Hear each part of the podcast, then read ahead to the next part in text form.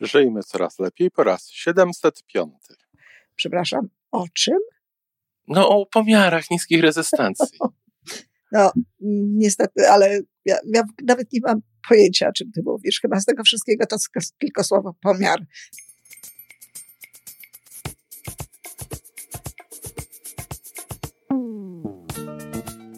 Witamy w kolejnym odcinku podcastu Żyjmy Coraz Lepiej, tworzonego przez Iwonę Majewską Opiełkę i Tomka Kniata. Podcastu z dobrymi intencjami i pozytywną energią, ale także z rzetelną wiedzą i olbrzymim doświadczeniem we wspieraniu rozwoju osobistego. Chodzi nam o to, aby ludziom żyło się coraz lepiej, aby byli coraz bardziej spełnieni, radośni i szczęśliwi. A że sposobów na spełnione życie jest tyle, ile nas, więc każdy musi znaleźć ten swój. A teraz już zapraszam do wysłuchania kolejnego odcinka. E, dzień dobry, Iwanko. Dzień dobry. Chciałem Cię dzisiaj nakłonić nawet mocno do dyskusji o tym, czy do pomiaru niskich rezystancji naprawdę są potrzebne cztery połączenia, a nie wystarczą dwa. A, żeby to nie był podcast, to bym po prostu zamilkła. I Dlaczego? Było, I byłoby wiadomo o co chodzi. Ale ponieważ to jest podcast, to przepraszam, o czym? No, o pomiarach niskich rezystancji. No, niestety, ale ja, ja, nawet nie mam pojęcia, o czym ty mówisz. Chyba z tego wszystkiego to tylko słowo pomiar. Ewentualnie jeszcze jakoś mi tam jeszcze dzwoni, coś tam co, dzwoni. Co to jest, ale cała reszta absolutnie nie. A skąd ci to przyszło do głowy w ogóle? Mam nadzieję, że jakiś żart. Jakby to był prima aprilis, to bym pomyślała, że to jest jakiś żart. A prom, twój dowcip na prima aprilis był świetny, dziękuję. Nie, absolutnie to nie jest żart. Hmm. Zobacz, jak często nawet my sami wciągamy się emocjonalnie w dyskusje na tematy, na których mamy mało wiedzy. Mm-hmm. I te dyskusje nas wciągają. Ja rozumiem, że pomiar niskich rezystancji ciebie nie emocjonuje, jakoś nie, ja nie rozumiem przede wszystkim, co ty mówisz. I może dlatego nie. Ale, ale bardzo często, nawet ja widzę u siebie, widzę u innych osób, my nie chcę tylko powiedzieć, że wdajemy się w dyskusję, bierzemy udział w dyskusji, ale angażujemy się bardzo emocjonalnie mhm. w tematy, w argumentację, mm, w sferach, w których ta nasza wiedza jest mała. Jest mhm. dużo więcej emocji niż wiedzy. I potem jestem świadkiem, czy czasami brałem, teraz już chyba mniej, udział w dyskusjach na zasadzie, że jedna strona rzuca cytuje argument jakiegoś specjalisty bez większego zrozumienia tego argumentu, nawet nie pamiętając nazwiska tego specjalisty czy fachowca, już nie mówiąc o tym, dlaczego warto akurat byłoby słuchać tego eksperta, a nie innego. Mhm. Albo w skrajnych wypadkach ludzie odrzucają sobie, po prostu wymieniają się linkami do jakichś innych materiałów, bo sami nie byli na tyle, nie poświęcili tyle czasu, żeby poznać ten argument i, i Albo może nie potrafią go przełożyć na, na swój tak. język. Mhm. Ale cały czas to zaangażowanie emocjonalne jest ogromne. Mhm. A gdybyśmy tak, nie mówię, żebyśmy zupełnie nie podchodzili do tematów bez emocji, ale nie angażujmy się emocjonalnie tak bardzo po jednej czy po drugiej stronie argumentu. Mhm. Angażujmy się emocjonalnie w temat. Może się wtrącę, bo zaraz skończysz ten odcinek. Ja myślałam, że to swoim, będzie mój odcinek, swoim, swoim przytakiwaniem swoim, Swoim tym sposobem. Opę powiesz wszystko w jednym zdaniu, ja na końcu powiem no i, i się pożegnamy. Parę rzeczy, bo wiesz, dotykasz tutaj kilku momentów. Rozpędziłem prawda? się trochę, tak. To znaczy, nie no, po prostu mówisz oczywiście prawdę, tylko, tylko fajnie byłoby dojść do tego wszystkiego, bo na przykład e, powiedziałeś najpierw, najpierw e, pierwsza rzecz, ja nie rozumiem, co to znaczy.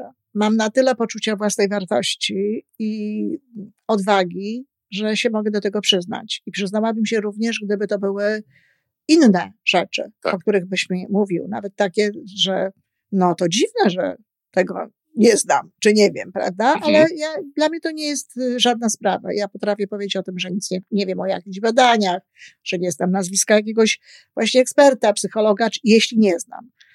E, więc pierwsza rzecz to jest taka, że ludzie jakby no, nie chcą być posądzeni często, wiesz, że oni się nie znają, więc jakby udają, że się znają, że wiedzą.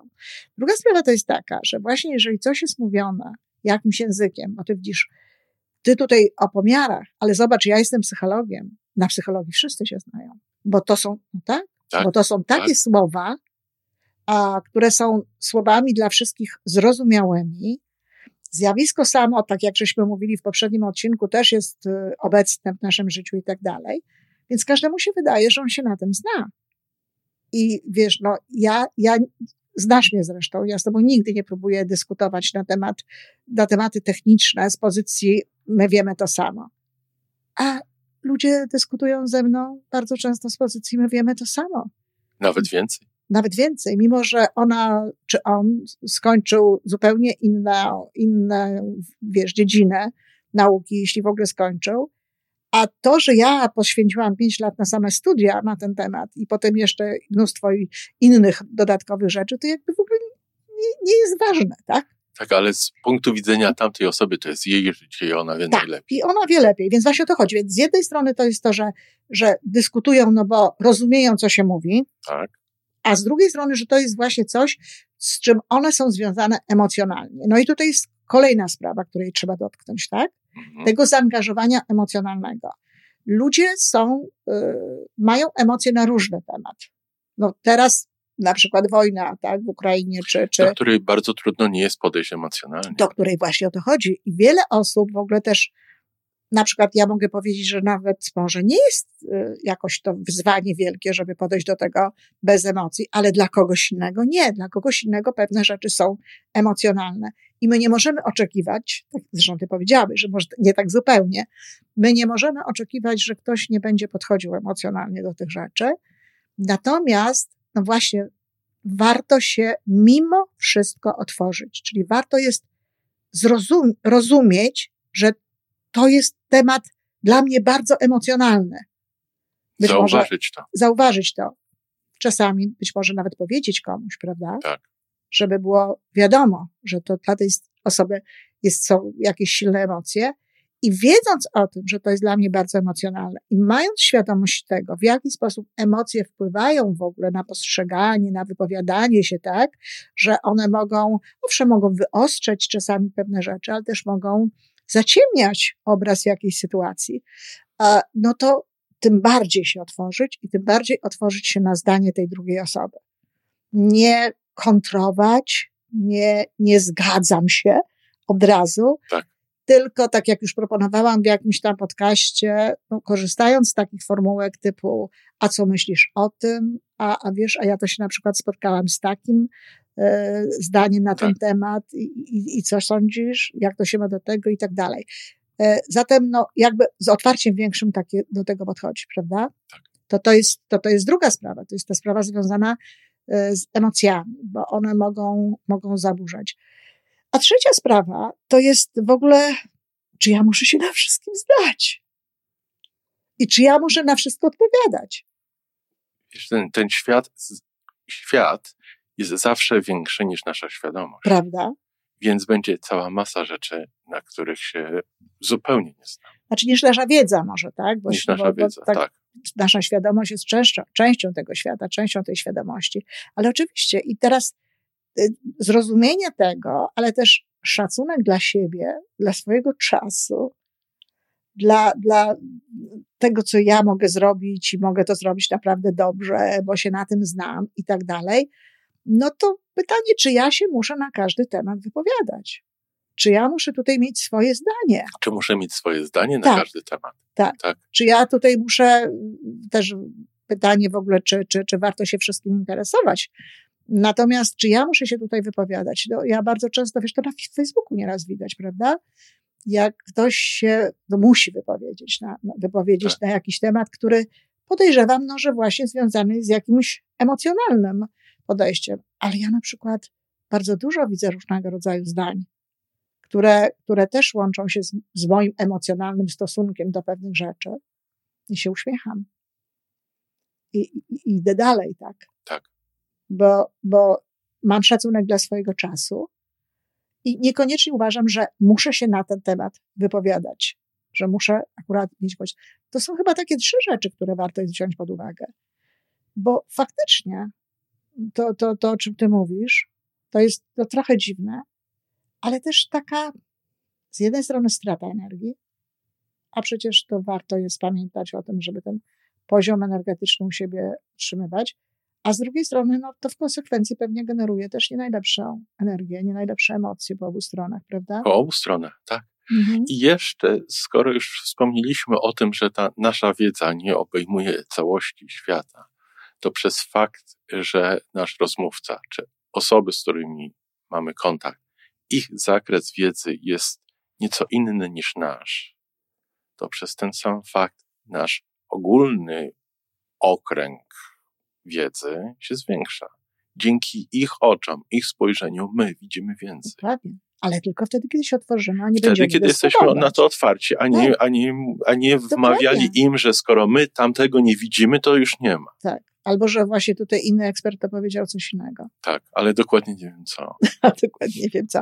No, tak, tak. To jest właśnie, to jest w ogóle bardzo cenna postawa, prawda? W ten sposób rozmowy generalnie z ludźmi robią się ciekawsze jakby.